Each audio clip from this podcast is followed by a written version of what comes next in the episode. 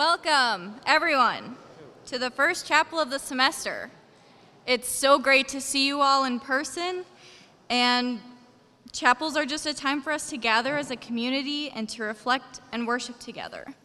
This time is led by a student ministry team, um, and I am one of them, so I'm going to introduce myself. Uh, I'm Kristen, I am a junior.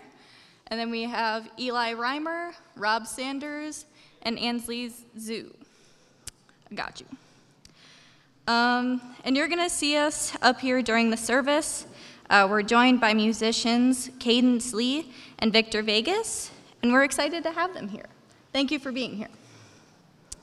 Today, we're excited to welcome Kathy Stoner, the candidate for our campus, campus pastor position. She will be sharing with us a reflection on the theme of compassionate peacemaking. Now, I'd like to invite Rob to do our prayer.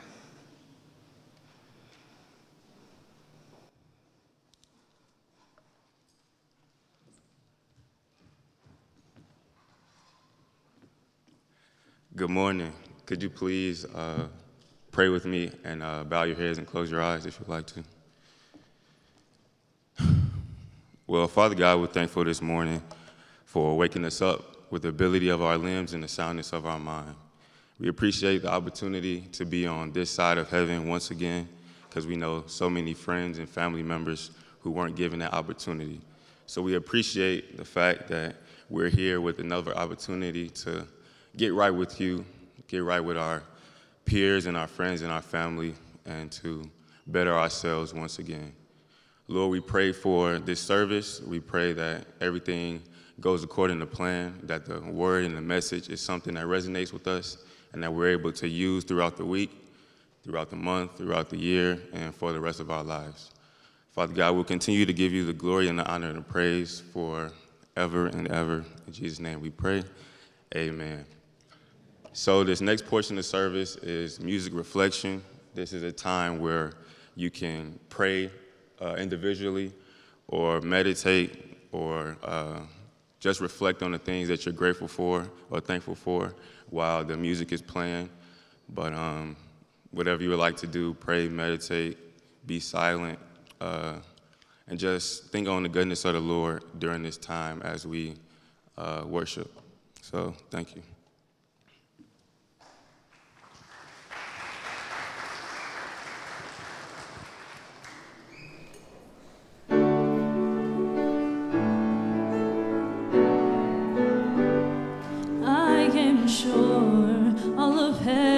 Heard me cry as I tell you all the reasons why this life is just too hard. But day by day, without fail, I'm finding everything I need and everything that you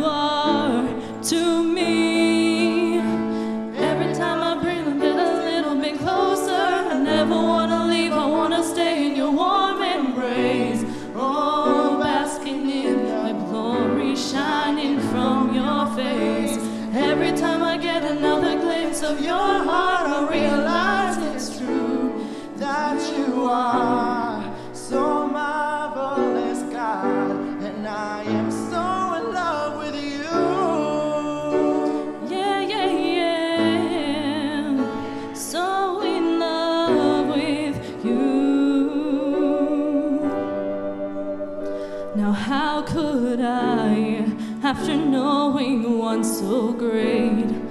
respond to you in any way that's less than all I have to give? But by your grace, I want to love you not with what I say, but every day in a way that my life is lived. Every time I breathe, I seem a little bit closer. I never want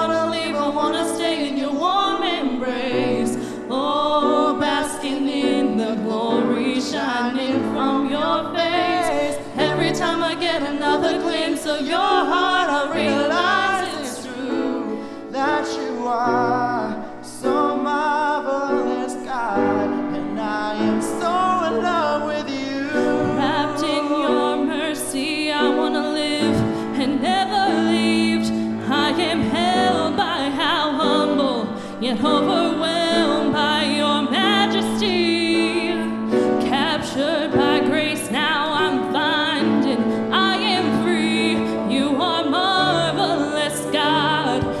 knowing you is everything. Every time I breathe, you seem a little bit closer. I never wanna leave, I wanna stay in your warm embrace. Oh, basking in the glory shining from your face. Every time I get another glimpse of your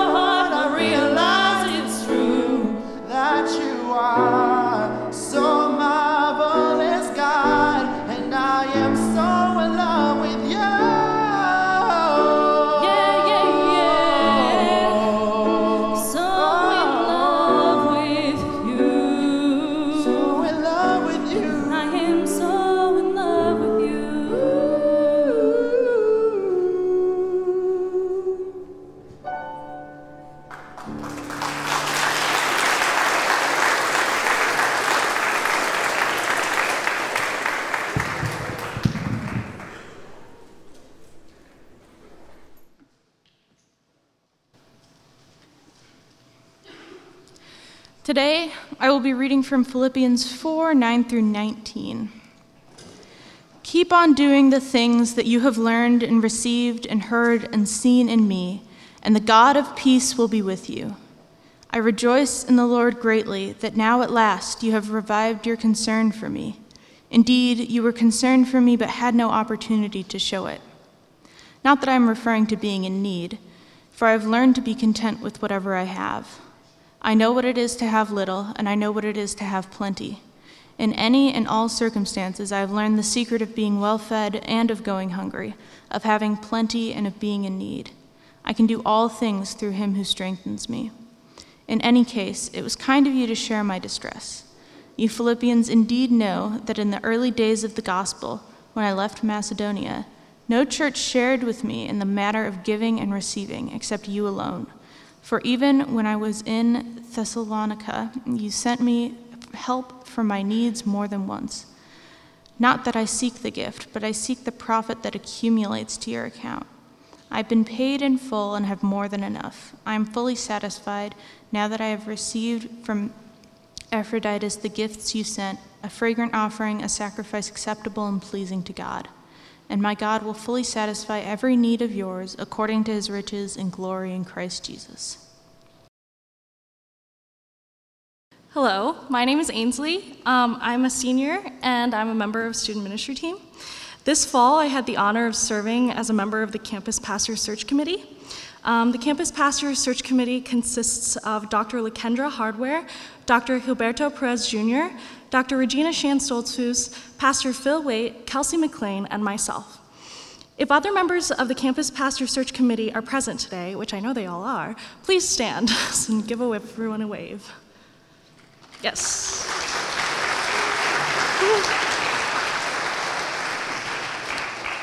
Today, we'd like to welcome the campus pastor candidate, Kathy Stoner. Kathy Stoner was born here in Goshen, but grew up in Pennsylvania. She graduated from Eastern Mennonite in Harrisonburg, Virginia, when it was still a college, and earned her MDiv from Anabaptist Mennonite Biblical Seminary in Elkhart, Indi- Indiana, in 2021. Kathy is mom to four mostly grown kids and lives in South Bend with her boss dog, Sheba. She is a member of Kern Road Mennonite Church, where she taught junior high Sunday school for 20 years and was on staff as a youth minister for five. Kathy loves to cook, garden, read, and talk about ideas, as, and is an avid bike rider and mechanic. She is fluent in Spanish and German, but knows full well that if you're a native speaker of either, your English is probably better than her attempt at your language. She runs with Sheba, plays tennis in a league, and challenges anyone to think of a sport or out, uh, challenges anyone to think of a sport or outdoor activity she's never tried or doesn't enjoy. Her alone time is important, but she tends to prefer company.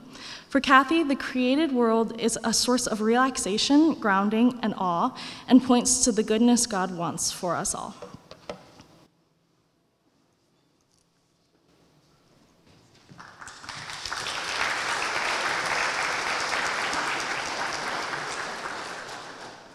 Thank you, Ainsley. It's good to be with you. Good to be together here this morning. I can do all things through Christ who gives me strength. The first thing I think of when I hear that is good for you, Paul. What does this even mean? In verse 12, he says, I have learned the secret of being content in any and every situation, whether well fed or hungry, whether living in plenty or in want. To me, this sounds a little like Paul sitting in his jail cell, claiming to be superhuman, saying, Jesus, Jesus, Jesus to the walls. Who can do that? Be content no matter what. I'd be joyful too if I knew that secret and I could live it every day. If I could feel it and believe it and believe that I was going to be okay and everything was going to turn out. Think how happy I would be if I could live every moment of every day out of a sense of confidence that anything was possible because of Jesus in my life. The kind of confidence Paul exudes here is elusive, something we long for and don't often achieve. He points to Christ as the source of his strength, but how do we know what that means? Mostly, I relate to the jail cell. The feeling of being stuck, hopeless, anxious, not knowing how to go on, asking, Who has me? How do I move forward? Why does change take so long? This year has been particularly difficult and challenging for most people. The pandemic has been the relentless backdrop to the mix of change, loss, challenge, and celebration that life usually throws at us. Many of us have been in survival mode, wondering just how we're going to make it, much less how to be joyful about it. I grew up singing the old school chorus I can do all things through Christ who strengtheneth me. I can do all things through Christ who strengtheneth me. We sang this over and over in Sunday school, at summer camp, in church, and it sounded great. So comforting to be confident that I could do anything. But I never really thought about what it actually meant to be strengthened by Jesus. I feel like we can use some of that just about now, some of that strength. So today, I want to explore what this meant for Paul and what it could mean for us. Because that's, that's important to me, that this connects somehow with what we're trying to do, how we're trying to be right with each other and with God, like Rob prayed. That's important. Otherwise, singing these lines is like us pretending to be superhuman and saying, Jesus, Jesus, Jesus to the walls. I think it's pretty easy as Christians to say all these nice and comforting things, but not to really think about what they really mean. I believe that a relationship with Jesus is a source of power for our lives. But to unpack this text, we need to look at what Jesus meant to Paul. So, to this end, we turn to his conversion story in Acts chapter 9. We didn't hear that read, but I'm going to talk you through the, the bare bones of that. Paul is struck blind on the road to Damascus and is led to a house where he sits blind for three days without eating or drinking. Now, Paul has been responsible for the deaths of dozens, if not hundreds, of Christians already, and pretty much knows that he deserves to die now that he's at the mercy of the ones he's been persecuting. Remember, he's, he's blind, he doesn't even really know whose house he's at. But he's met by Ananias, who puts his hands on him, not to strangle him to death, which most people would think he deserved, but to restore his sight and to allow him to be filled with the Holy Spirit. This amazing second chance is Paul's first encounter with compassionate peacemaking. This is Jesus at work among his people. The strength that Paul is drawing on years later as he sits in his jail cell for spreading the good news. Ananias, by faithfully seeing possibility in Paul that Paul wasn't even able to see in himself, offers Paul a chance to assume a whole new identity and a new name. He was Saul, and they started calling him Paul. And Paul takes this event and runs with it, following Jesus' example of nonviolent compassion to help others see new possibility in themselves. My friend and coworker, who I'll call Kim, at the Motels for Now project in South Bend, knows something about being offered a second chance, a tenth chance even.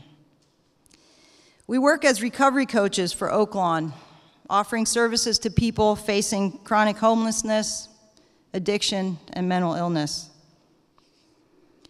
Kim has woken up in the emergency room after drug overdose 10 different times. She knows what it feels like to experience compassion after the disease called addiction almost took her life a whole bunch of times.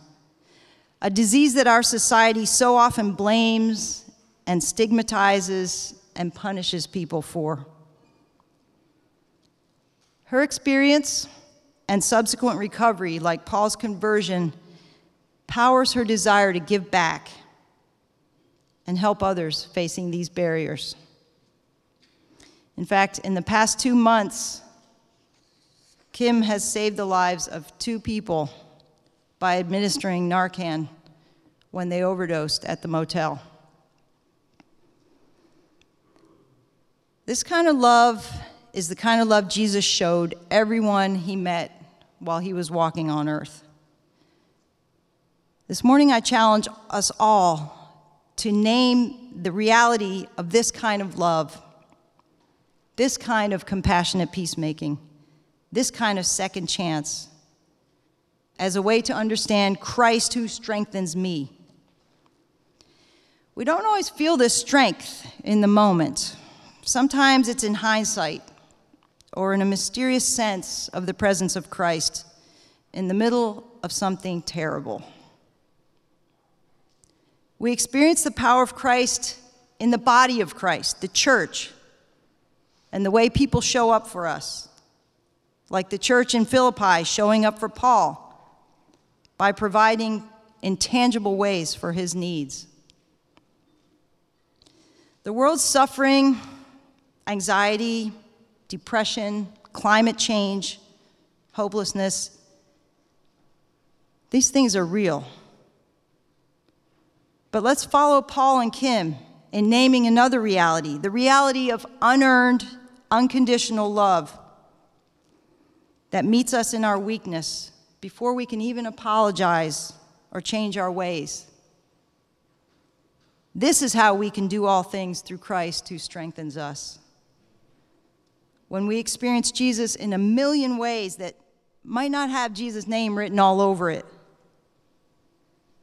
When we experience love we don't deserve, and life when we're stuck in cycles that lead to death. Jesus' followers have access to hope and strength in the middle of life's seemingly hopeless chaos But let's not pretend to be superhuman and sit around saying pious platitudes.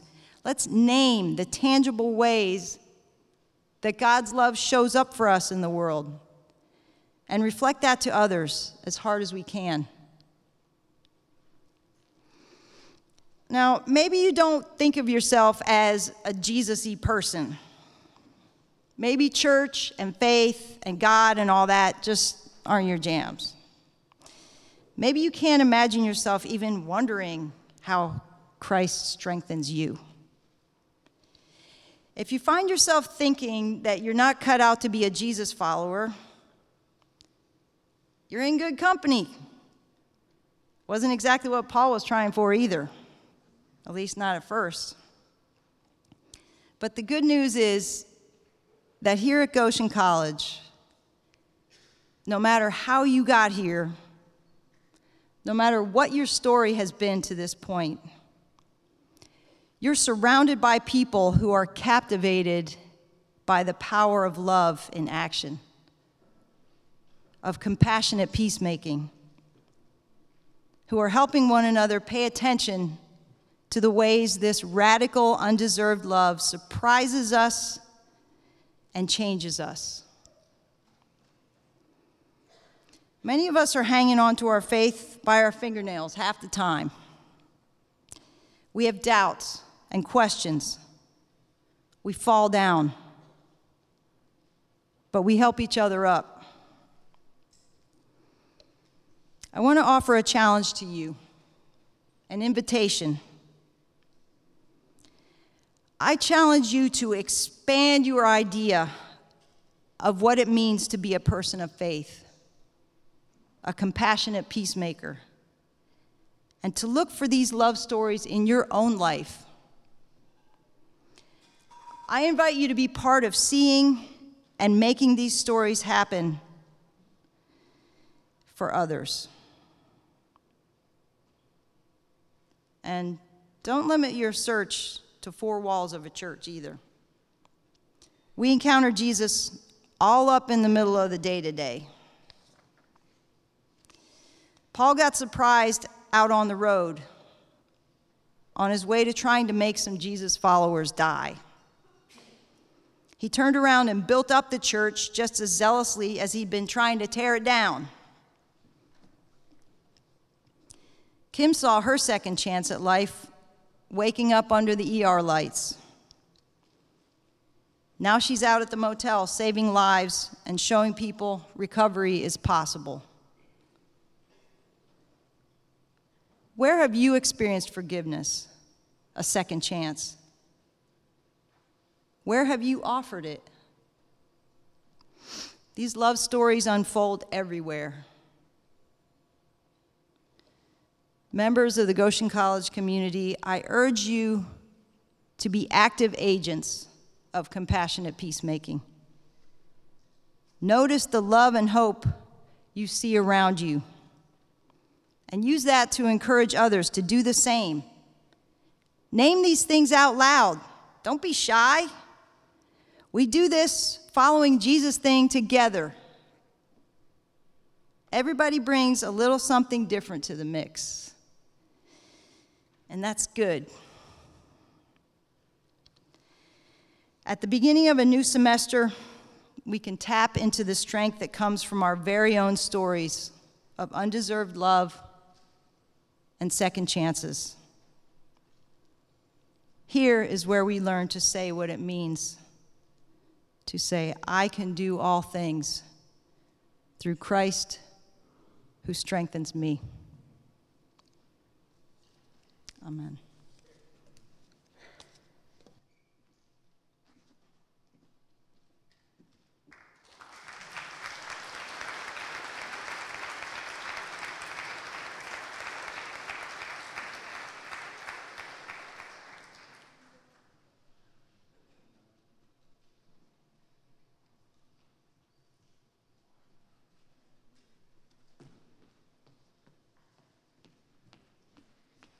I invite you now to stand if you are able and join us um, on, in the new hymnals on page 617 for When Peace Like a River, or as I know it, It Is Well.